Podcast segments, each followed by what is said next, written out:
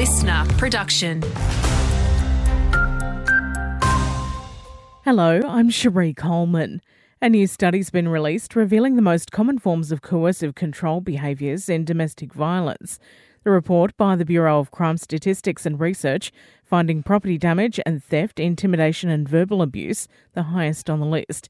Executive Director Jackie Fitzgerald says domestic violence is on the rise around the state. Domestic violence is one of only a few offences that's trending upwards in New South Wales. So we've seen a more than 13% increase over the past five years, and that's really in contrast to most offences which are down or stable at the least.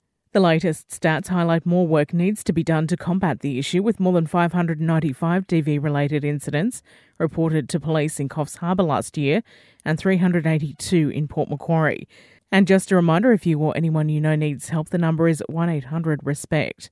Rural landholders around Port Macquarie Hastings will now be able to build secondary dwellings on their property thanks to a change to the local environment plan. It allows owners to apply to council with plans for small dwellings like granny flats, visitor accommodation or rentals, as long as they're no bigger than 60 square metres or 33% of the area of the main house and within 100 metres of it. And more families will soon gain crucial insights into how their children are tracking before they start school, with the Minns government providing new health and development checks for four year olds attending preschool or long daycare.